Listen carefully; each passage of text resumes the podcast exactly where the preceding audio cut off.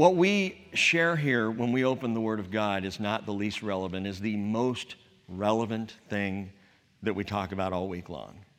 Is the most significant anytime we are opening up the Bible, anytime we're saying, Lord, tell us your word, Lord, give us the truth, help us understand. There's nothing more important.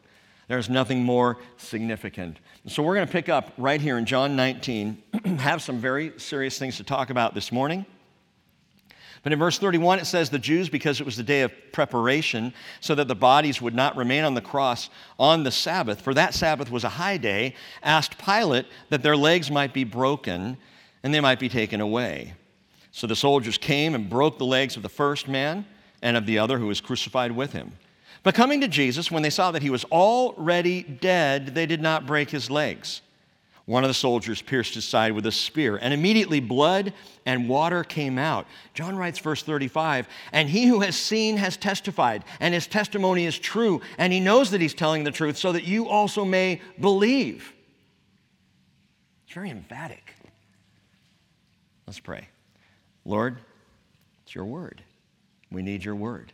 As we sang a moment ago, help us, Jesus, when we feel afraid, not to be afraid of the truth not to be afraid to speak the truth, and not to be afraid, Lord, to stand on the truth of your word, even in these days. In Jesus' name, amen. This morning, we're going to look at the burial of the actual, physical, literal body of Jesus. But I also want to talk about the body of Christ.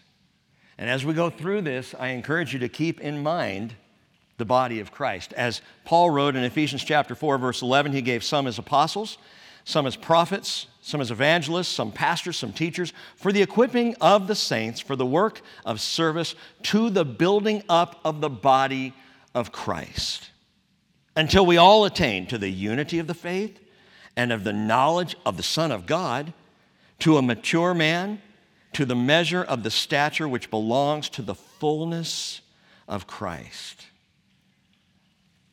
the body of Christ.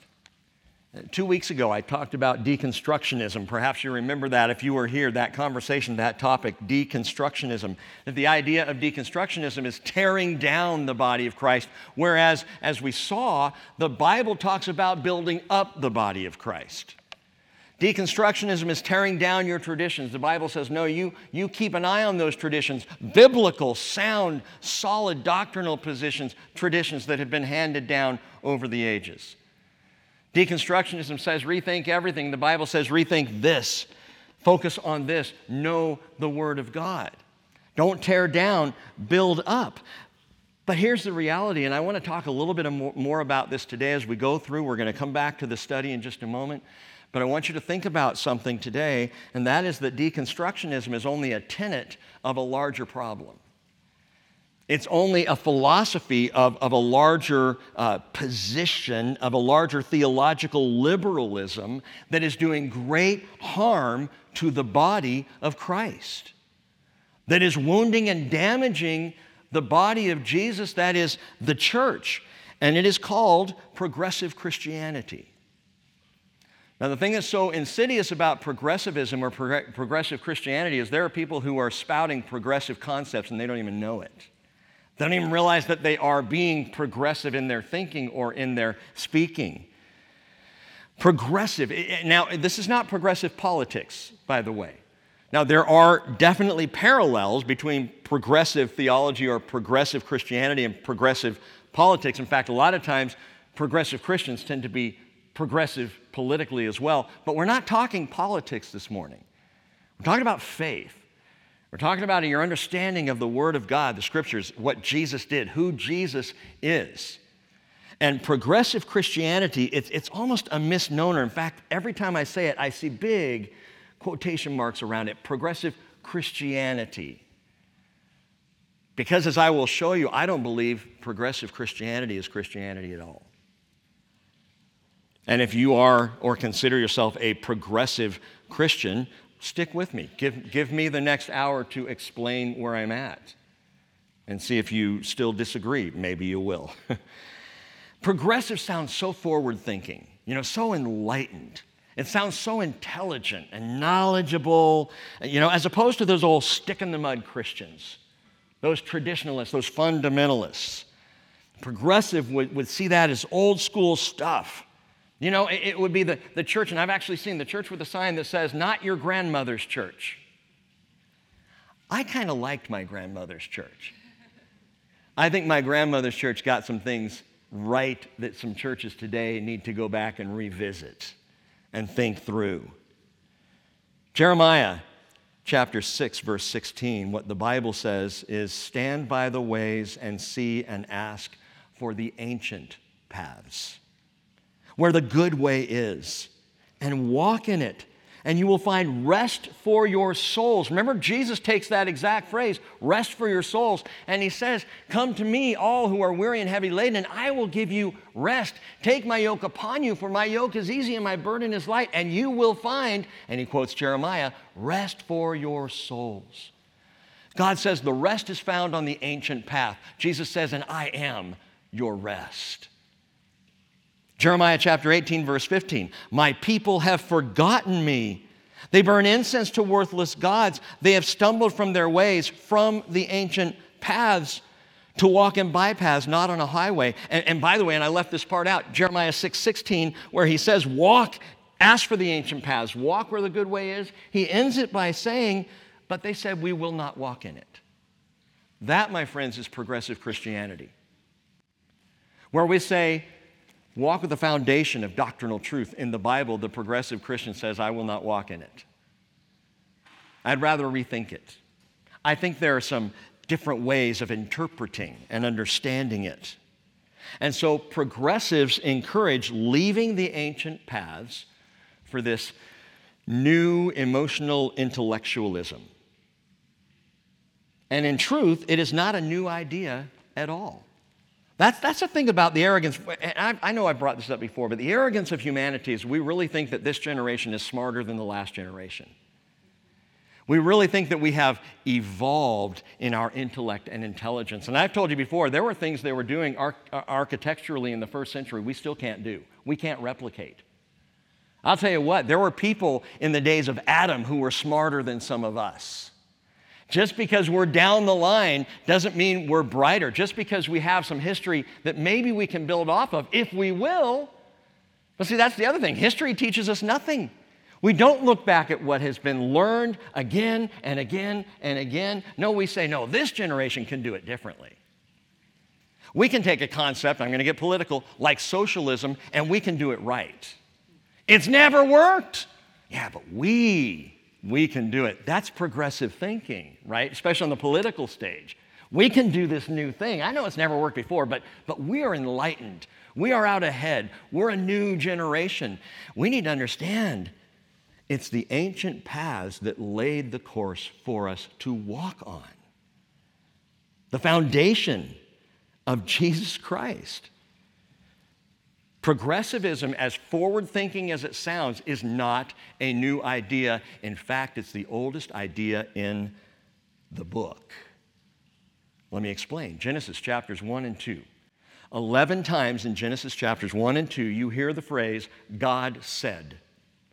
God said, God said, God said 11 times. You another four times here, He called or God called, as in He called the, the light, the sun, you know. God said, Genesis chapter 1, verse 1, in the beginning, God created the heavens and the earth. Genesis chapter 1, verse 3, and God said, Let there be light. So over and over and over for two chapters, we hear God said, God said, God said. And in Genesis chapter 3, verse 1, the devil says, Did God say? Did God say? 11 times he said. Yeah, yeah, yeah, but but but did God say. tells us the serpent was more crafty than any beast of the field which the Lord God had made, and he said to the woman, Indeed, has God said? Is that really what it means? Has he really addressed this? That's progressivism. That's progressive Christianity. That's your first deconstruction of the truth. Has God really said? The progressive agenda, and again, deconstructionism is just one philosophy of the larger progressive agenda, but that agenda tears down faith in what God Himself has said. Yes, God has said. Again and again in His Word, God has said. But the progressive comes along, tears it down, damages God's people, whether it be Israel or the body of Jesus, the church, which is why progressivism is so dangerous. I want to do something real quickly. We're going to get back to the word in just a second here, but I want to give you five ways to discern a progressive agenda.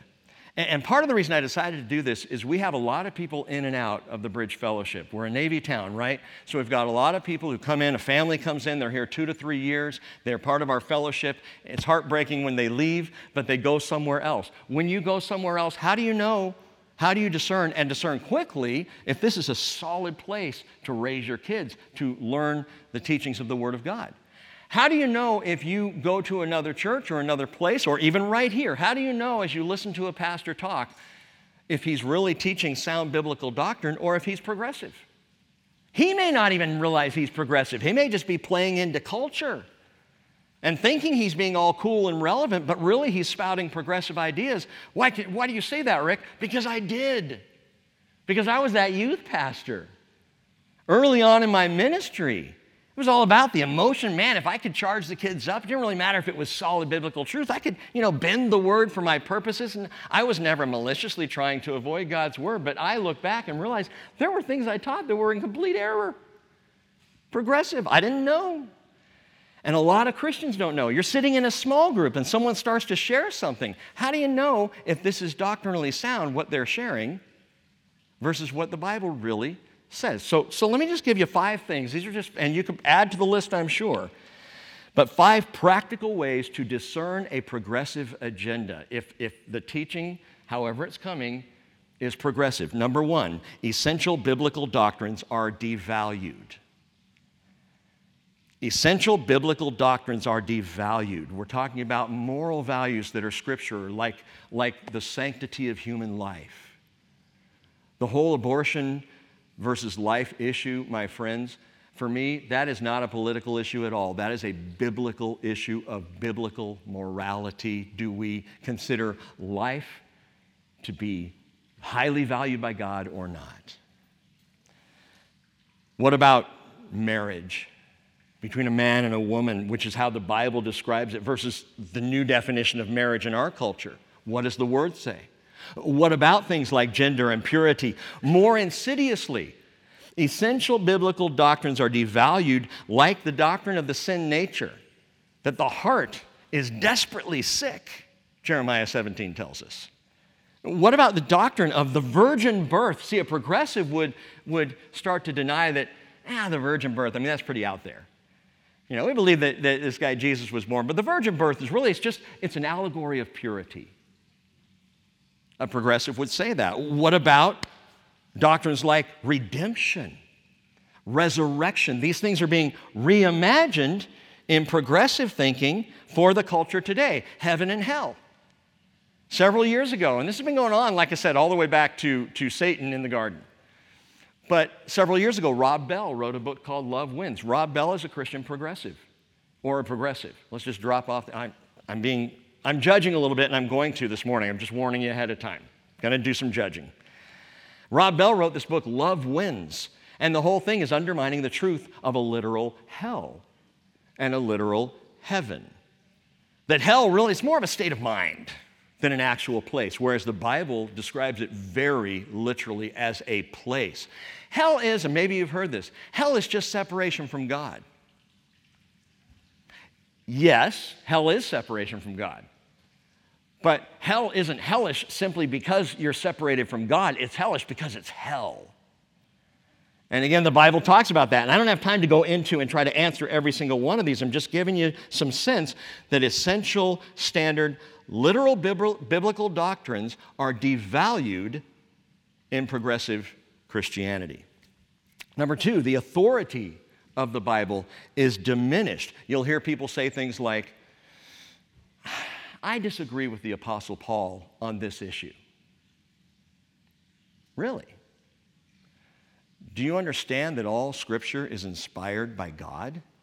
Do you understand that no prophecy of Scripture is of one's own interpretation, but, but given to men spoke from God? So if you're going to disagree with Paul, you're opening up a can of worms. You can disagree with anything in the Bible, and once you go down that road, throw away the book because you can make it say whatever you want. Well, I disagree with Paul. Well, I'm sorry you disagree, but Paul is teaching truth. Or, or, the authority of the Bible is diminished when, when someone says this phrase. I didn't even say this first, first service. When someone says, Oh, I believe the Bible contains the Word of God. What are they saying? Well, it's not all the Word of God, but it's in there. You know, parts of it. I mean, Jonah, pff, come on, that's not legit. Daniel is a prophet, even though, you know, Jesus legitimized both. In fact, Jesus legitimized the entirety of the scriptures you know, but setting that aside, I, I don't buy it all. Well, that's, that is, you are diminishing the authority of the Bible, which will diminish your faith. Number three, objective truth, objective truth, that which is an absolute, is displaced by personal experience. I know it says this, but I feel that. I feel this way. it, it, it is, it, it is the, the, the homosexual statement of, I, I just don't think the Bible is true on this because I feel differently. It doesn't change what the word says. Now, we can be compassionate, and we can talk about the issues. But what does the word say? If we don't start there, we are on shaky ground. Again, we can say or believe whatever we want. When objective truth is displaced by personal experience, that is what I think or what I feel outweighs what the Bible says. That's progressive Christianity. Number four. I'm just giving you five here. Biblical definitions are differently defined. What do you mean? Well, where I would say the Word of God is inspired by God, what I mean by that is that God gave the words exactly as He intended to the prophets who wrote them down as God spoke them. That the Bible is the Word of God. He inspired it, it's God breathed. That's what the word inspiration literally means. God breathed it, men wrote it. But in today's culture, they would say, no, I believe the Bible's inspired by God, just like Rick was inspired to write a love song for his wife. See, this is part of the problem in our even understanding and interpretation of Scripture today as Christians is we are so romanticized. Our culture is a romanticized culture. We like allegory and metaphor. We really, as, as, as a culture, just in 200 years, we have departed from the logic and reason of Western civilization to a much more emotional and feelings based, feelings centered mentality. And, and, and as a, a songwriter, you know, for better or for worse myself, I know how that works. I know that you're looking for metaphors and pictures and you want to paint an idea, which makes writing worship songs very difficult because you don't just want to paint ideas, you want to worship God in truth. And there are a lot of songs that we sing where we say, you know, Jesus, save me from the sea. We sang one this morning, which is a good song, by the way. But we sang one this morning, and, and as we're standing here, it's like, well, okay, not one of us today are in the sea and need rescue from the ocean today. See, that's the, the problem is that it, it's, an, it's an inspiration. It's an inspirational view of being in troubled times or difficulty and, and being brought out of that. We understand that. But when you start to apply that same mentality to the Bible, it undermines objective truth for personal experience, and biblical definition is differently defined, like the word love. See, the word love is the premier word among progressive Christians. Everything is about love. What's happened is they've made love God instead of recognizing that God is love. Love is God. And love means you tolerate, put up with, deal with anything anybody else is doing. You just have to love them as they are. That's real love. No, that's not real love. Real love does not tolerate sin because sin separates from God. Real love cries out for justice like a father would cry out for justice if his son or daughter was harmed by somebody else. I would want justice. I would want that evildoer off the street. Why? Because of love. See, love is not just namby pamby, good feeling stuff. Love is grace and truth. Love is righteousness and mercy. And that's God. So God defines love. Love does not define God. But cr- progressive Christians, they would say, well, I absolutely believe in love, but the love, quote unquote, they believe in is translated differently. This, this is kind of a cultural issue right now because our kids use words differently than, than, we, than I use them. I'm always asking Naomi, okay, what does that mean? Explain that one to me. She's like, Dad, you know, because I'm, I'm so old school, right? and, and, and it's, it's one thing when it's just kind of our language doing it, it's another thing when our language is starting to change the definition of Scripture. Talked to a sister this morning. I, am sure she'd be okay with me telling you about this. Uh, but Ron and Linda Means, back from Papua New Guinea, and the work that they did there, they were there six months. As she came up, she said, I'm so glad you talked about this this morning because when we were in Papua New Guinea, this was all over the mission center. This whole progressive mentality. There was a lesbian serving in the mission, and it was fine. And there was no distinction made. And, and she went on talking about this. And, and you know what? Progressivism is rampant in missions today. Why? Because missionaries are trying to take they're trying to translate the Bible into another culture, right? But the problem is so much of that translation isn't coming from the Bible, the Greek and the Hebrew, it's coming from American culture. We're translating American cultural Christianity to other cultures and bringing that progressive spirit with it. And I could really go off, I won't. Last one, need to get on here. Social justice dismisses the cross. So here are the five. Essential biblical doctrines are devalued, the authority of the Bible, of the Bible is diminished. Objective truth is displaced by personal experience, how I feel. Biblical definitions are differently defined, same words, different meanings. And finally, social justice dismisses the cross. Social justice is the apex of progressive Christianity.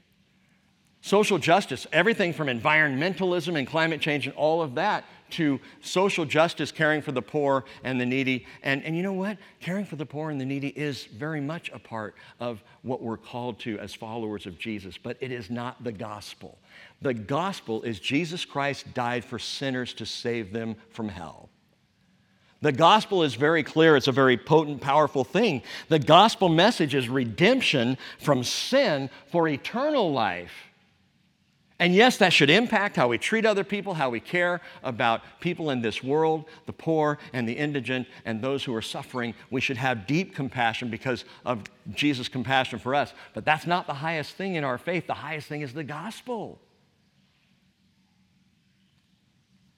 Social justice dismisses the cross. So, so those five things are, are clear evidence of progressive thinking. Apply it to yourself. I mean, if you're sitting there going, oh man, I, I kind of feel that way.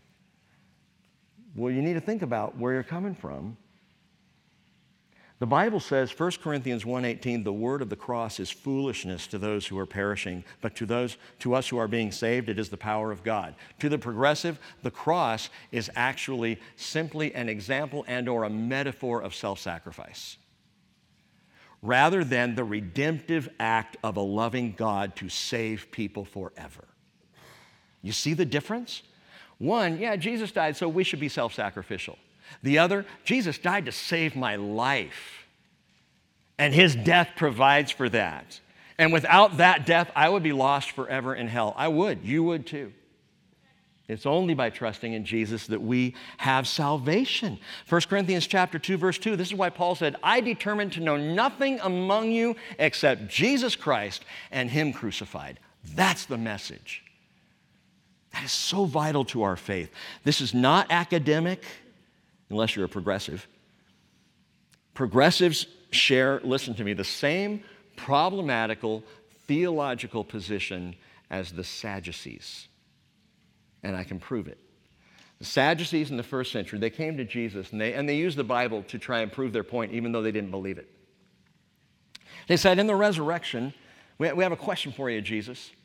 The Torah law states that when uh, a, a, man is married to a woman and, and he dies and, and they don't have any children, that his brother needs to marry her so that he can continue the man's name, the offspring. And, and that's true, that's in Torah law. It's called the Levirate law. Levirate meaning law of the brother or law of the, the brother in law. So the brother in law law said that if the first son died and, and his wife was childless, that the, the second in line needed to become her husband to continue the family line and protect the land that God gave in Israel. There was a reason for it. If the second brother was married, of course he wouldn't marry her. Then he'd go to the third brother. Is he married? Well, then if he married, then you go to the fourth brother. Well, the Sadducees, they come to Jesus and they go, okay, so brother number one dies, no kids. Then she marries brother number two. Tragically, brother number two dies too. And then brother number three, four, five, six, and seven. You know what they're doing? They're presenting a case that would never happen. This is the kind of arguing that progressives do. By the way, political progressives argue the same way. They argue things that are not the issue, that would never happen. They're red herring arguments. But the Sadducees come along and say, well, yeah, they all die. So, so in the resurrection, who is she married to? How we got him? And I'm not going to give you Jesus' full answer. I'm just going to give you part of it. And you can read the rest of it if you'd like to. Mark chapter 12, verse 24. Jesus said to them, Is this not the reason you are mistaken?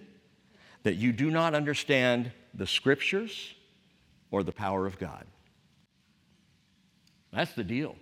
Progressives today do not understand the scriptures or the power of God. That is replaced by this incredible self focus, self experience, self awareness that has, you know, done away with the respect of the scriptures and the power of God. That's where the Sadducees were at. Without faith in God's word as God breathed, and I mean God spoke, Without faith in the power of God, and I mean via His Holy Spirit, I will say this unequivocally one is not a Christian. One is not a believer, a follower of Jesus. You're a follower of something, but not of Jesus Christ, who declared this word will not pass away until all things are accomplished. Jesus was dead. He was dead. Unequivocally, absolutely. John wants to make sure you know and I know Jesus was dead. John's even going to give medical proof in just a minute here. But Matthew 27, verse 50 says, Jesus cried out again with a loud spirit, a loud, or loud voice, and he yielded up his spirit. Mark 15, 37, Jesus uttered a loud cry and he breathed his last. Luke 23, 46, Jesus crying out with a loud voice said, Father, into your hands I commit my spirit. And Luke says, having said this, he breathed his last. And then John chapter 19, verse 30 says that he bowed his head after saying, It is finished, to tetelestai. Die. He bowed his head and gave up his spirit. Jesus was dead. Now, I know a lot of you are going, okay, Rick, we know this. We get it. He died on the cross. I just got to make sure you're hearing it clearly. Just as Charles Dickens said at the very beginning of a Christmas story or a Christmas carol, and I, have I've quoted this before because I just love it. The story begins Marley was dead. To begin with, this must be distinctly understood, or nothing wonderful can come of the story that I'm going to relate. It's, it's a great opening to a book. Marley was dead. You immediately you're going, who was Marley and why did he die? And what's that got to do with anything? And Dickens says, you got to understand this or you're going to miss how wonderful this story is. You've got to understand Jesus was dead or you will miss how eternal this is and how wonderful his name is. Jesus was dead. And it's Jesus who remarkably said in Revelation 1:18, I was dead. and I am alive forevermore. Jesus was dead. And so we, his followers, we read verse 30 of, of, of, John chapter 19, and we immediately expect the unexpected. We immediately think, well, yeah, but Jesus is going to rise in this story. That's why I love the Gospel of John. Chapter 20 comes right after chapter 19. He dies in 19, he raises in 20. Hallelujah, the resurrection of Jesus. And so, as a follower of Jesus, you go, Well, of course, I expect Jesus to rise in this story. And as a follower of Jesus, just as the scriptures have said, we expect to rise and see him face to face. Because though he was dead, he's alive forevermore. It's a wonderful truth. Even though we haven't seen his face, yet we believe that we will see him because he who was dead is now alive. 1 Peter 1 8, though you have not seen him, you love him. And though you do not see him now, but believe in him, not in yourself, not in your experience, not in your own self awareness, but you believe in him, you greatly rejoice with joy inexpressible and full of glory. Why? Why do we believe that? Because as Peter goes on to explain, the prophets prophesied of the grace that would come. In other words, the Bible tells me so. The Bible tells me so. Why do you believe the Bible, Rick? Well, I've told you over and over prophecy proves it. History proves it. Archaeology proves it over and over and over. No book has been more maligned or more criticized and held up longer than the Bible. It doesn't even belong on a shelf with any other books. So we can really get into that. And if you need to, please call me up. We'll, we'll get coffee and we'll talk about why is the Bible so absolutely foundationally true. Genesis to Revelation. I've been in this for a long time, and, and, and if, you, if you're not certain about this, just understand I have never seen anything close to the absolute truth of the scriptures. And the Bible declares these things to be true that we, that Jesus rose, so we expect him to in the story, and that we will rise to see him because he forever lives. I absolutely believe that. Understanding that how does that affect our lives right now? And that's what I want to do in the rest of this chapter. How does that affect us now? What does this do to us as we look to Him? I maintain to you all that the single greatest motivator of life and faith is the expectation of seeing Jesus again. I'm a broken record on this, I realize it the rapture of the church, the being called up to see Jesus, being with Jesus, Jesus coming at the end of the age. If you want the most practical way to live every day of your life right now, you expect to see Him. And it will affect your day to day. It will change your morality, your mentality, even as the very crucifixion, death, and burial of Jesus before we even get to the resurrection. So, watch this, verse 31. then the Jews because it was the day of preparation, so that the bodies would not remain on the cross on the Sabbath, for that Sabbath was a high day, asked Pilate that their legs might be broken and that they might be taken away. So that day, that year, the, the, the next day after the cross, so the cross was on Passover, the very next day was a high Shabbat, a high Sabbath. And they did not want the body of this cursed man hanging on the cross into the high Sabbath. They wanted it taken down right away. Let me explain something to you about how Sabbath works. on the Jewish calendar, today, Sunday in Israel, first day of the week in Israel, today, August 7th, 2022, on our calendar, is it's the month of Av, and today is Tisha B'Av observed. Tisha B'Av observed. Tisha B'Av is the most serious, somber day in the calendar year for Jewish people, next, next to only Yom Kippur, the Day of Atonement. Tisha B'Av is solemn. It is a fast day for observant Jews. They will fast, would be fasting all day today in observance of the destruction of both Jewish temples. 586 BC, on Tisha B'Av, the temple was destroyed. 70 AD, on Tisha B'Av, the temple was destroyed the second time. Ever since then, there's a whole list I don't have time to go into this morning of atrocities against Israel and the Jewish people that all began or took place on Tisha B'Av. It's a, it's a remarkable day in Jewish history and a day of great mourning and sorrow. And so they remember it as a fast day, which is what they're doing right here, right now, today. Here's the problem Tisha B'Av means the ninth of Av. But on the Jewish calendar, today is the 10th of Av. Why are they celebrating the 9th of Av on the 10th of Av? Because the 9th of Av yesterday was Shabbat, it was Sabbath. And Sabbath is higher in importance than even the memorial day of Tisha B'Av. Sabbath is a day of rest, it is not a day of fasting. You don't fast on the Sabbath, which is, I think, great news because that means I can rest and eat. It's one of my favorite things to do. Kick off my shoes, bring the food, turn on the football, and just sit there and eat. You know?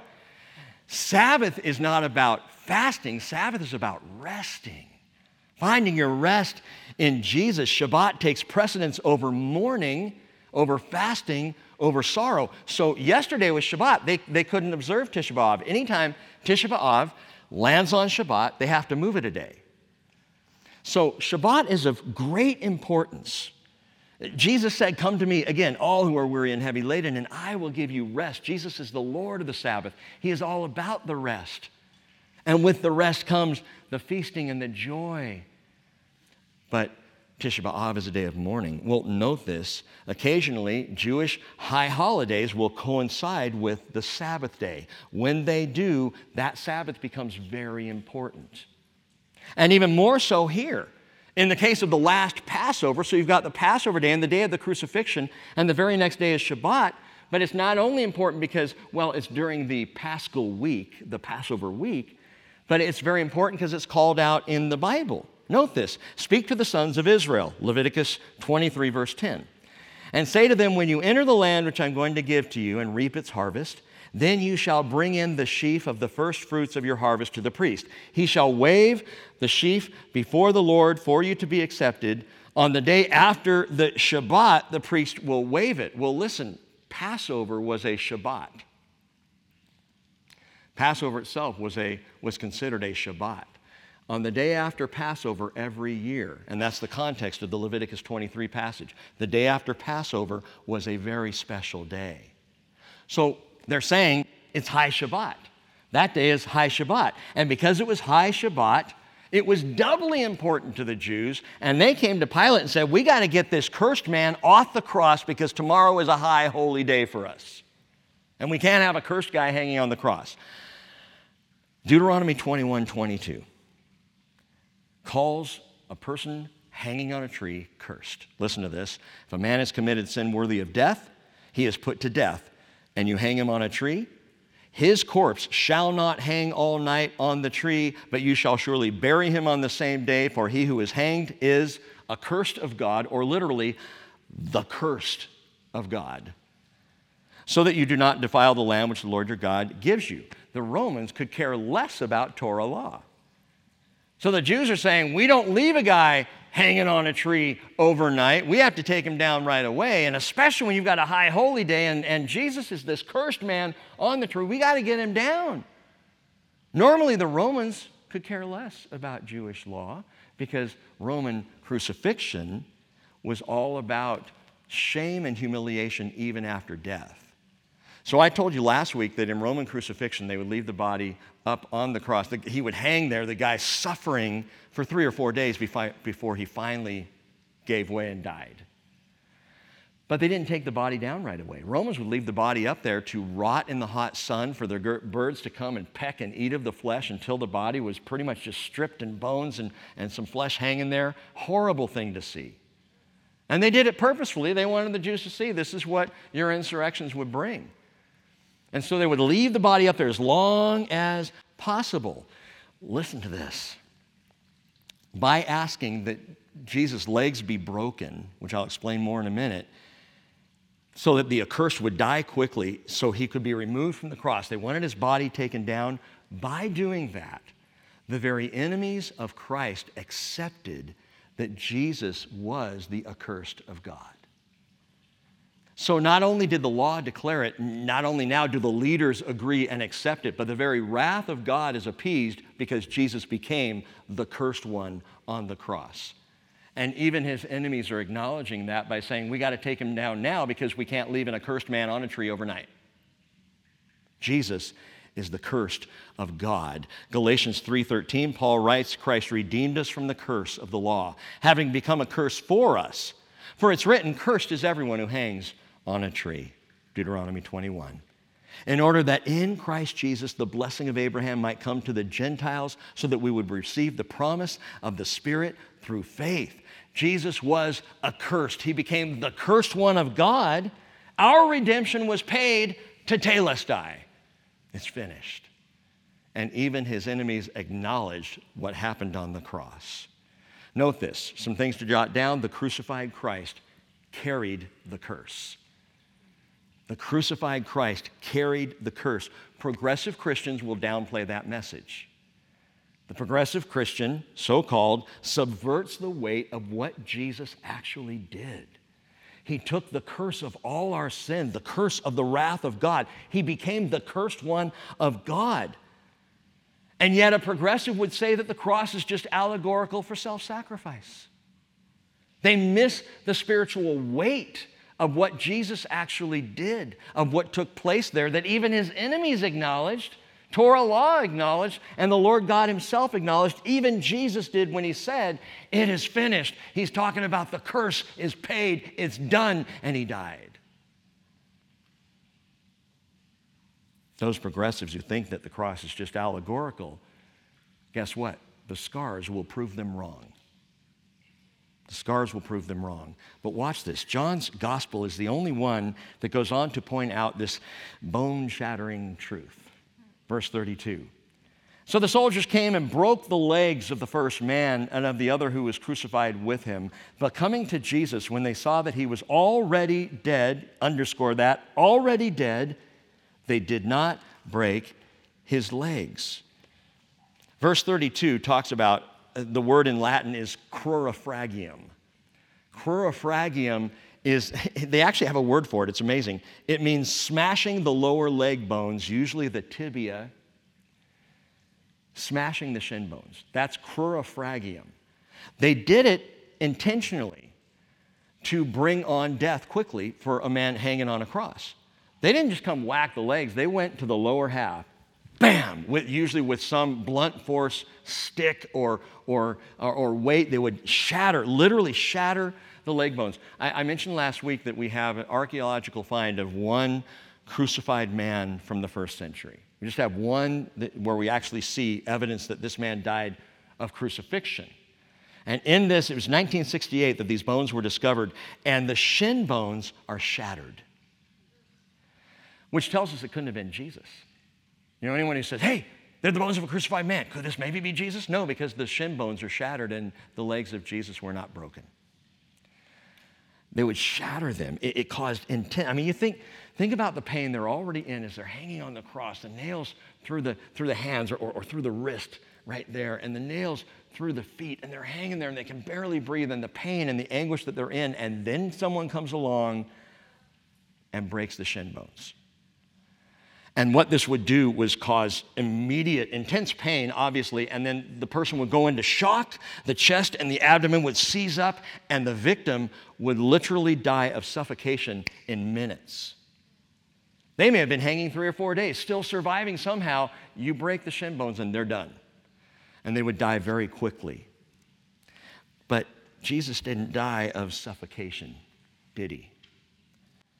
Continuing on, they saw coming to Jesus, he was already dead. They did not break his legs, but one of the soldiers pierced his side with a spear. Verse 34 And immediately blood and water came out, and he who has seen has testified, and his testimony is true, and he knows that he is telling the truth, so that you also may believe. For these things came to pass to fulfill, listen to me, to fulfill the scripture. Here's prophecy fulfilled not a bone of him shall be broken. Speaking of the Passover lamb, Exodus chapter 12, verse 46 says it's to be eaten in a single house. You are not to bring forth any of the flesh outside of the house, nor are you to break any bone of it. Don't break the bone of the Passover lamb. Christ, our Passover, was sacrificed for us, and his bones were not broken. Uh, furthermore, Numbers chapter 9, verse 12, they shall leave none of it until morning, nor break a bone of it according to all the statute of the Passover, that they shall observe it. So the picture there, and a progressive would say, well, see, that's just a metaphor. That's just an allegory. Jesus wasn't an actual lamb.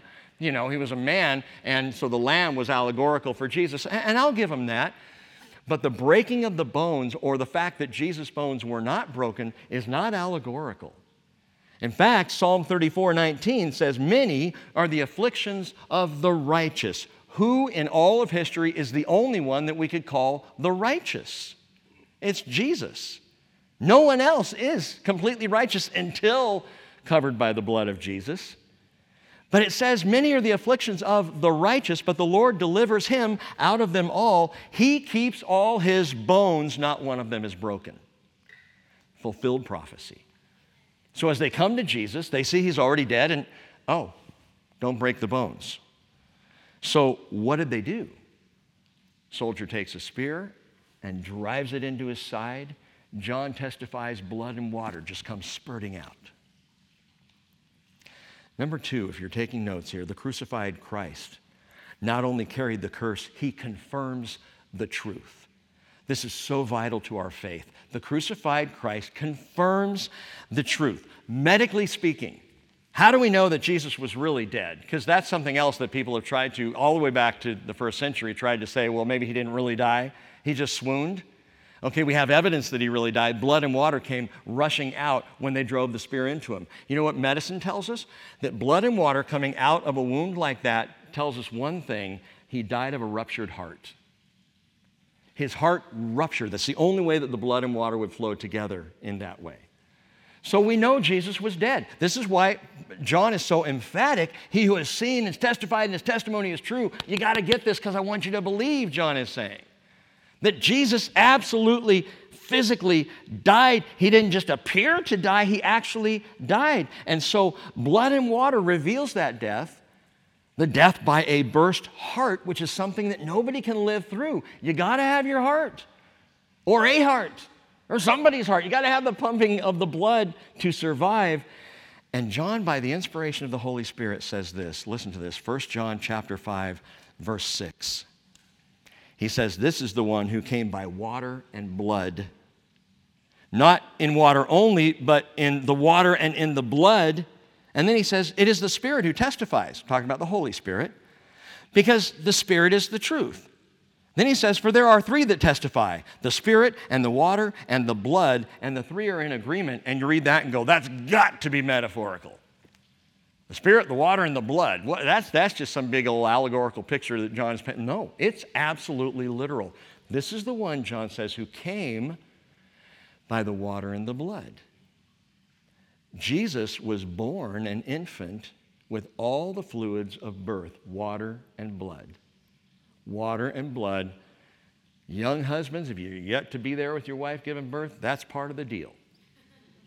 Prepare yourselves now. I've told you that was the toughest day of my life.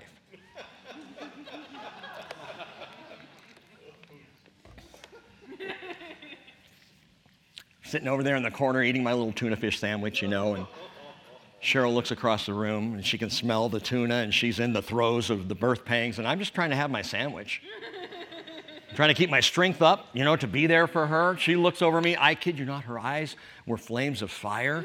And she said, Do you have to eat? She sounded like Vecna. You have to eat that here? Take my little sandwich out into the hallway. It was a hard day, I'm telling you. Jesus was born of the fluids of birth, blood and water. Jesus died of the fluids of death, blood and water. His life began that way, his life ended that way. John says the Spirit testifies. The Spirit and the blood and the water are in agreement. The Holy Spirit testifies. John's getting at something here. Don't miss this. You have to understand, John says, Jesus was born into this world. The Word became flesh and dwelt among us. And Jesus died a physical death that physical body was buried in the grave, and that physical body raised again in resurrection, just like your physical body will be raised glorious. You need to get that because there are those who deny that even today. It's all just a picture. Romans chapter 1, verse 3, Paul says he was born of a descendant of David according to the flesh. He was declared the Son of God with power by the resurrection from the dead, according to the Spirit of holiness, Jesus our Lord. John was so concerned about this because there was an early progressivism going on in the first century. It was called Gnosticism. If you know anything about it, the Gnostics, Gnostic, Gnosticism comes from the Greek word gnosis, to know. They had the knowing, they had the special knowledge. They were enlightened. They were intellectuals. They understood something that those old school Christians, granted the church had only been around a year or two, but those old school Christians didn't understand. You old Jewish Christian traditionalists, we have the gnosis. So Gnosticism was like progressivism. It was the it was the, it was the, the philosophy, but the, a tenet of Gnosticism is a thing called, you don't have to remember this, but called Docetism. Docetism was to Gnosticism what deconstructionism is to progressivism. Are you with me on that? So you've got progressives, and one of their philosophies is deconstruction. You have Gnostics, and one of their philosophies was Docetism. Well, what does that mean? Docetism is the belief that Jesus was never physical, that he was only ever a spirit. He resembled a physical person, but he was never really a physical man. He didn't really die a physical death. He wasn't raised with a physical body. No, Docetism says it was all metaphysical, celestial in substance, and therefore not really like us. He looked like us, but he wasn't really like us. He was different. So he really can't fully understand you because you're in flesh. He never was. That's what Docetism proclaimed. That's why John is being so heavy on this. He's so adamant. This is the truth. He came, the word became flesh. That word flesh, John 1:14, he starts out the gospel with it to lay the foundation. The word flesh, sarx, is skin and bone. I mean, it's the most base Greek word for flesh. He became flesh. The word, the Logos became flesh and lived among us. John's saying this is not, we're not playing games here. God isn't pretentious. Oh, I'm going to come and look like them and, and pretend to be one of them and pretend to die and pretend to raise, and then, you know, it'll, it'll all just kind of be fun. We just do this game. That's not what happened. John is saying, no, this was actual, literal, physical. He was physically born, physically lived, physically died, and physically resurrected. But many progressives today actually say this believe that metaphor and allegory surpasses truth that taking Scripture metaphorically is more important than taking it literally. That's Docetism. It's, it's old Gnosticism. It's indeed, did God say? Did He really? This is not a new enlightenment. This is an age old lie of the devil. Progressive Christianity is not Christianity. Now, some would say, Rick, you are getting pretty judgmental of progressive Christians. You're, you're calling them non Christians. You're calling them sinners. You're calling them non believers. Let me just answer that real quickly. Only God can judge the heart. I can't judge the heart. So if someone is, is speaking or teaching progressive ideology, I can't judge whether or not they realize it or intend that. I can't judge whether or not they really trust in and believe in Jesus. If they really trust and believe in Jesus, they could just be wrong on theology, but they love the Lord. I'm not going to judge that. But what I can judge is what is spoken. And I can tell you this Jesus Christ did not burst his heart for futile philosophy. And he didn't die on the cross for self indulgent ideologies to make us feel good in this world. He didn't take the spear for ear tickling mysticism. No.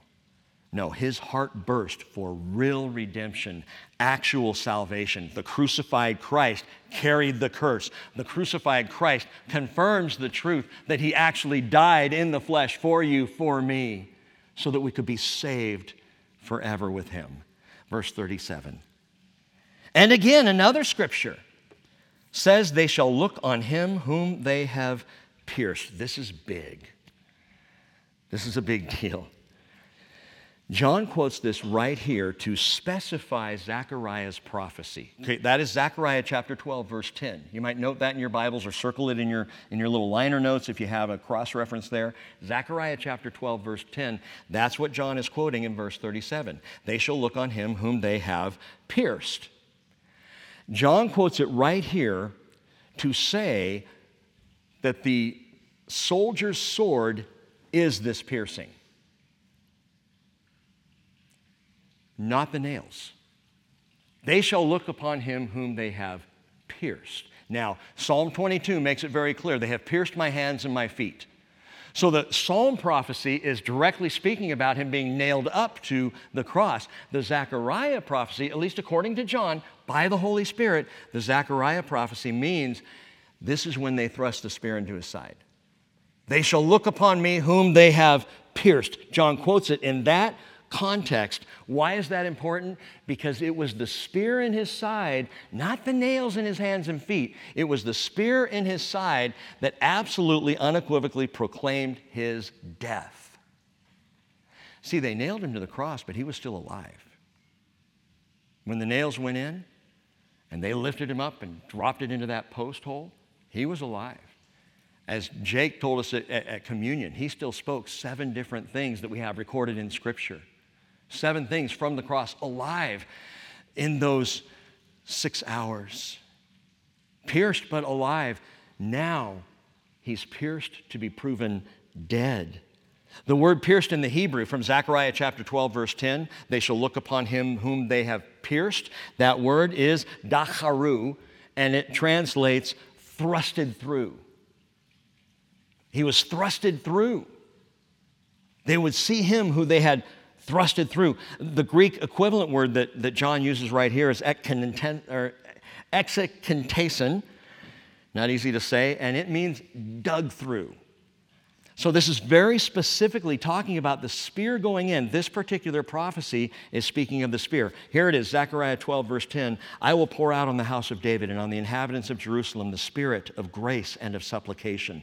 And they will look on me whom they have pierced, and will mourn for him as one mourns for an only son, and they will weep bitterly over him like the bitter weeping over a firstborn. And don't miss how powerful that language is. They will look on him they will look on me, he says, and mourn for him. And he's talking about the same person. God says they will look on me and they will mourn for him. They will look on me, God, and they will mourn for him, Jesus. Same one, same person. But when he says this, they will look on me whom they have pierced. This is number three if you're note taking. The pierced Christ convicts the heart which is why the crucifixion is so fundamental to our faith. The pierced Christ convicts the heart. Zechariah takes this, this piercing of the, of the sword prophetically. He's 750 years out from the cross. And he says, This is going to happen. They will look on me whom they have pierced. And John says, Here it is. Here it is. Don't miss this. The sword goes in, they look on him who was pierced. And there were inhabitants of the house of David and inhabitants of Jerusalem there at the cross that day who mourned and wept when they saw that happen. No doubt John had tears pouring down his face as he saw the sword go in because when it went in and the blood and water came out, there was no question he's gone. He's dead. And it would have pierced their hearts the pierced Christ convicts the heart. Now, some of you might say, wait, Rick, hold on. Haven't you taught Zechariah 12 as an end times prophecy?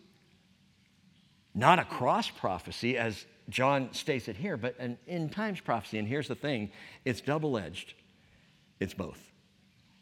It's both. It happened to a degree at Calvary, as John points out. It will happen in full at his coming. How can you say that? Because if you read all of Zechariah chapter 12, you recognize the context is in the coming of Christ at the end. It is a second coming context when they will look on him whom they have pierced. So at the cross, there were those there. Mary and, and Salome and, and friends and, and John, there were those there who looked on him whom they had pierced and mourned for him and wept over him. But there will be a people of Israel here at the end when Jesus comes back again, they will see him coming on the clouds. They will see him whom they have pierced, and they will mourn and they will weep for him. But what I said to you here is the pierced Christ convicts the heart. Listen to me. And I hope everyone hears this, whether you consider yourself a believer, a progressive, any of that, or not. The non believing world, when they see Christ coming, will mourn and weep bitterly. Which makes what we're talking about right now the most important thing we're going to hear all week. It, it, means that our Christian faith, listen to me, our Christian faith is the most important thing in your life. Nothing else comes close to this. There are those who are going to see Jesus coming and they're going to mourn and weep because they will recognize this is the Jesus who they rejected.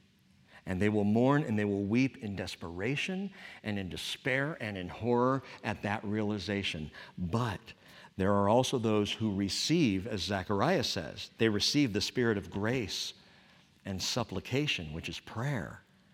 And they will mourn and weep with contrite, prayerful hearts. They will look upon Jesus and recognize him as Savior. This is the, this is the all Israel who is saved that Paul talks about in Romans 11 for you Bible students.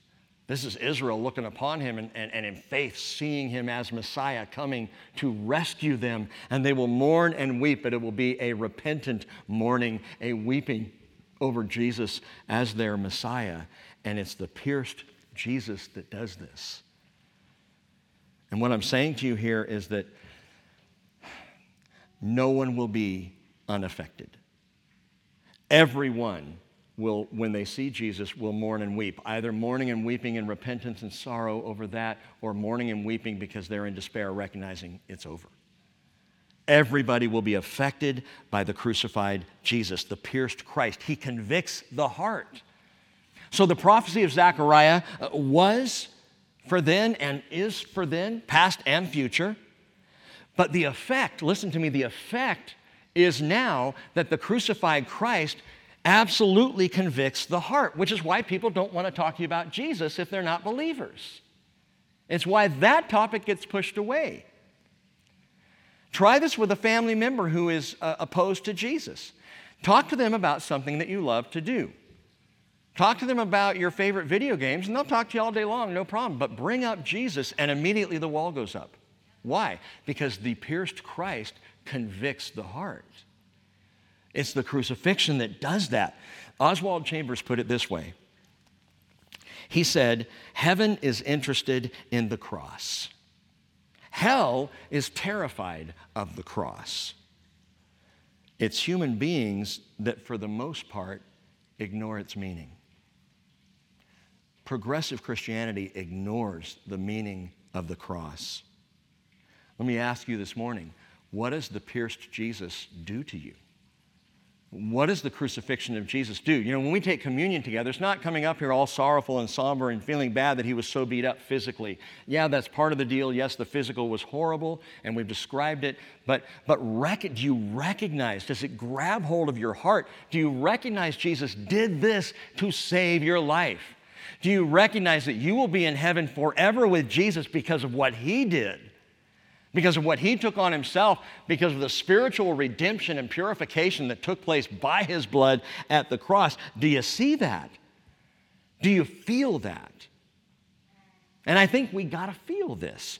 32 years earlier, Mary and Joseph brought little baby Jesus, eight days old, up to the temple, as was the practice brought him up to the temple to present him before God. And, and when they got up there, there were two people, interesting people, prophets, both of them. Uh, a woman named Anna, who had been there, older Anna, been there a long, long time, a prophetess. And then Shimon, an old man who the Bible says was looking for the consolation of Israel. Day and night he was there at the temple, just waiting, looking for, praying that he might be able to see Messiah before he died. And Luke chapter 2, verse 34, old Shimon comes up to Mary and Joseph, and he says to Mary, Behold, this child is appointed for the fall and rise of many in Israel, and for a sign to be opposed, and a sword will pierce even your own soul. To the end that thoughts from many hearts will be revealed. Truly, a sword pierced Mary's soul when she watched Jesus on the cross as the sword went into his side. Truly, the piercing of Jesus, it, it, it pierces the thoughts of many, it reveals the thoughts of our hearts, what we actually believe versus what we say we believe. The piercing of Jesus convicts the heart. Read on, verse 38. After these things, Joseph of Arimathea, being a disciple of Jesus, but a secret one for fear of the Jews, asked Pilate that he might take away the body of Jesus, and Pilate granted permission. So he came and took away his body. Nicodemus, who had first come to him by night, also came bringing a mixture of myrrh and aloes, about a hundred pounds weight. They took the body of Jesus, they bound it in linen wrappings with the spices, as is the burial custom of the Jews. They didn't embalm him, You know, the Romans and the Egyptians, they would, they would go through a kind of a gross process, but they literally, literally would gut the body of the, of the organs and the internals, you know, and take it all out. And they would reach up literally through the nostril and pull out the brains uh, uh, of the dead body. And then that empty shell they would fill with a mixture of sawdust and other things, and, and they would create this, this corpse, that, which is why we still have mummies today, right? That's not what the Jewish people did. They took the body of, of the person who had died. They did nothing to the internal organs. They took strips of linen and they would soak these strips of linen in this myrrh aloe solution, this very sweet smelling solution, and then they would wrap the body from head to toe, laying these strips one after another over the body. It was very, very tender process, very intimate process. It's something that we have lost in American culture. In fact, even in this country, you go back 200 years when somebody died, the body of the person who died first would be set out for the viewing, and then the family would wash the body head to toe, would dress the body in a robe or in clothing suited for burial, and would prepare the, the family would prepare the body, which had the effect of us understanding that death was a part of life and recognizing, especially by faith in Jesus, that this is the shell that is here, but one day this physical body is going to be raised eternal. When jo- listen, when Joseph and, and, and Nicodemus wrapped the body, this was very personal. This was very intimate. And I love these guys for it. Joseph and Nicodemus. I don't even know them, I haven't met them, but I look forward to it because of what they did here, and John is the only one who really lays it out, tells us. We know that Joseph of Arimathea gave up his tomb from the other Gospels. We don't know he was this involved in the wrapping of the body of Jesus. By the way, the strips of linen, there's another word for that um, swaddling clothes. Swaddling clothes. Same thing he was wrapped in as an infant, he was now wrapped in as he died. And those strips would be wrapped around well, Joseph, Joseph and Nicodemus did it. What do we know about them? We know that Joseph was a rich man.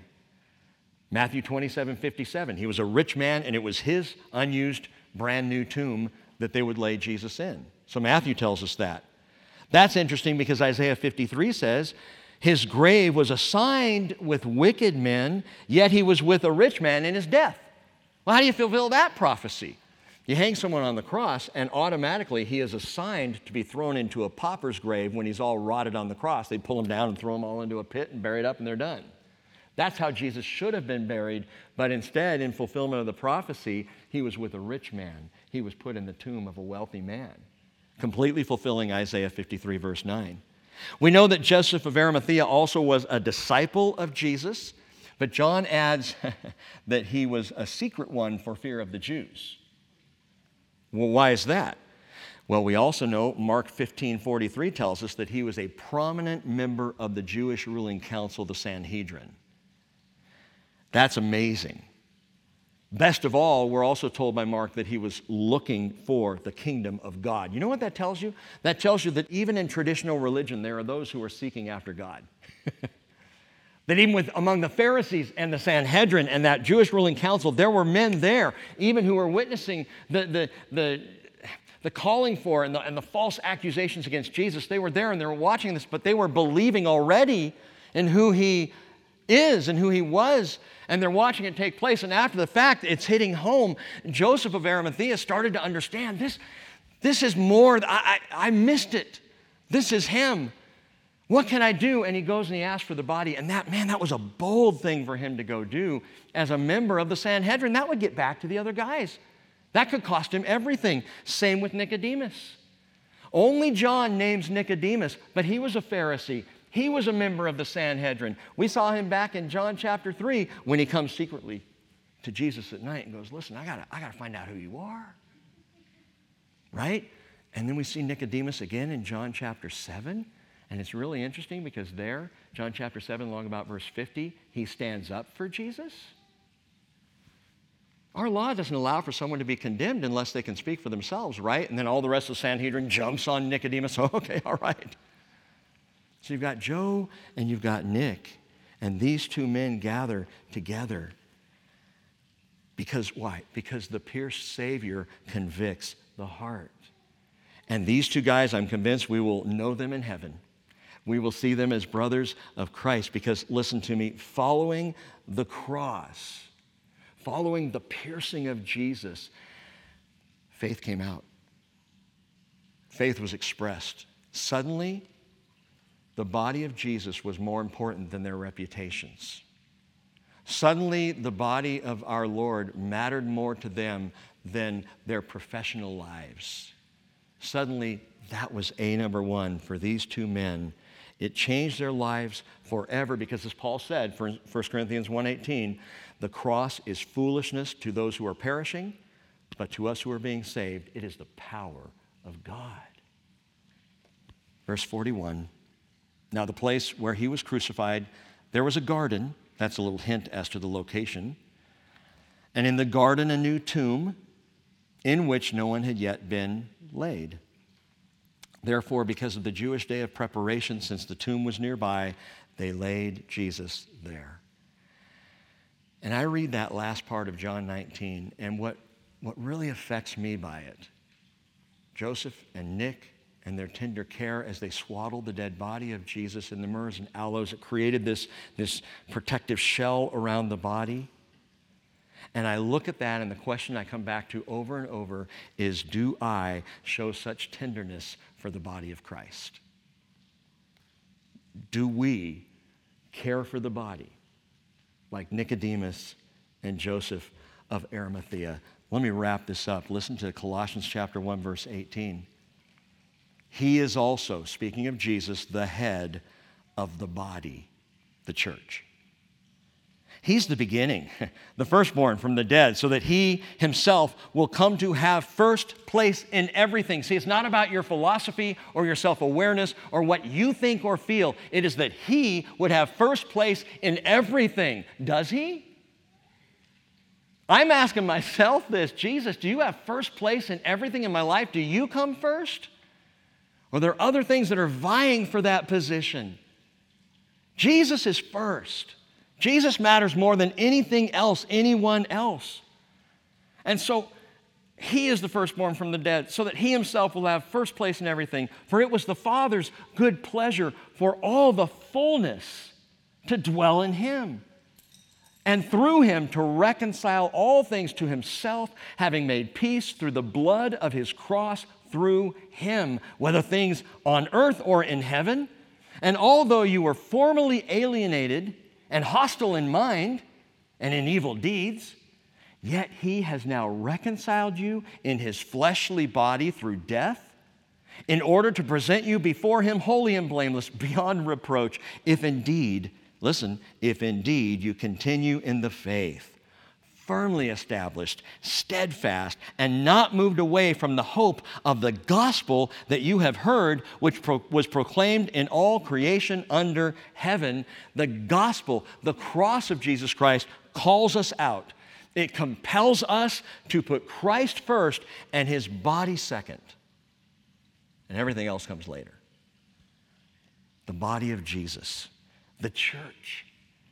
Do we love his church with that kind of love and compassion and grace. 1 John 3:16, we know love by this that he laid down his life for us and we ought to lay down our lives for the brethren.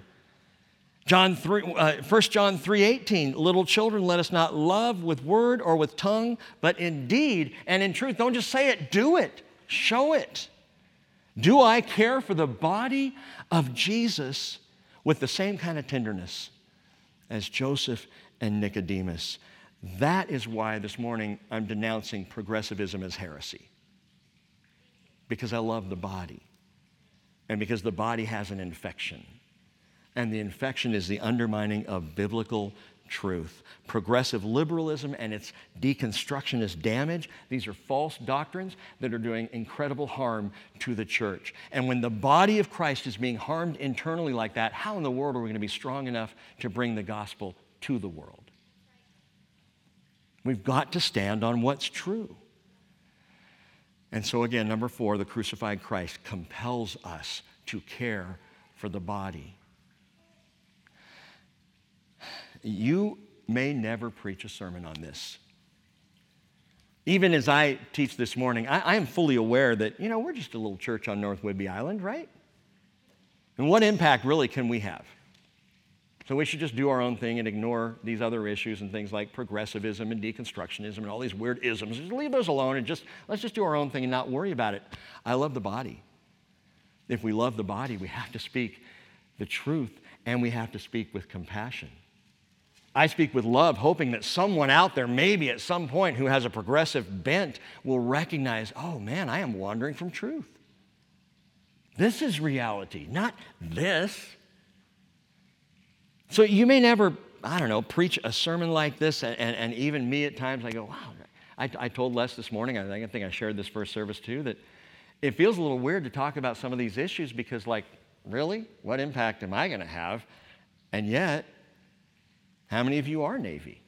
How many of you will hear this now, and when you go to the next place, you'll take truth with you? And it's not my truth, it is the truth that we seek to understand and live by. You may never debate with someone who's a progressive. Maybe you haven't even heard the word before this morning. You may never get into a conversation with someone who has a liberal theology that undermines all these things. You may never face off with someone who has a heretical bent.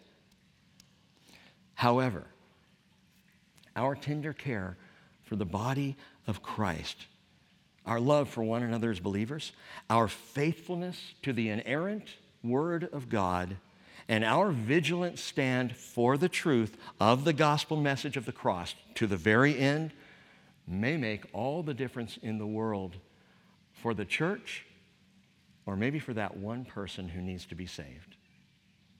So we stand on the word of truth. Amen? Let's stand together.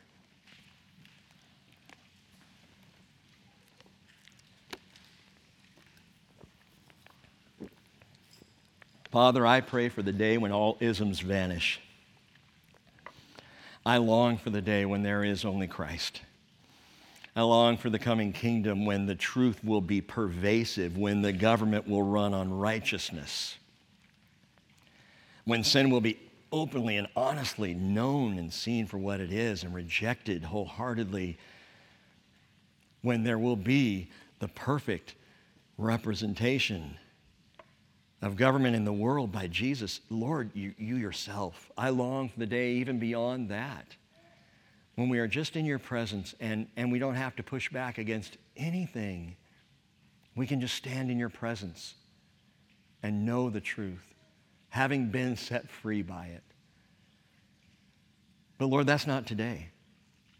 And today we live in a fallen world, in a broken world, in a sorrowful world. We live in a world of, of sinners. And we are all here having been that. Every believer here, Lord, you know where we came from. Such were some of us. But we were washed, we were changed, and it's the cross that did it. Oh, Lord Jesus, it's the cross. Thank you for your death. Thank you for your sacrifice, for the massive eternal weight of that truth.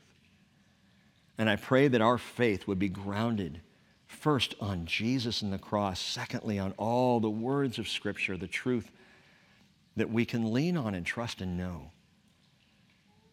And Father, I pray if there's anyone among us this morning who has not accepted Jesus Christ as Lord and Savior, that prayer would be prayed today.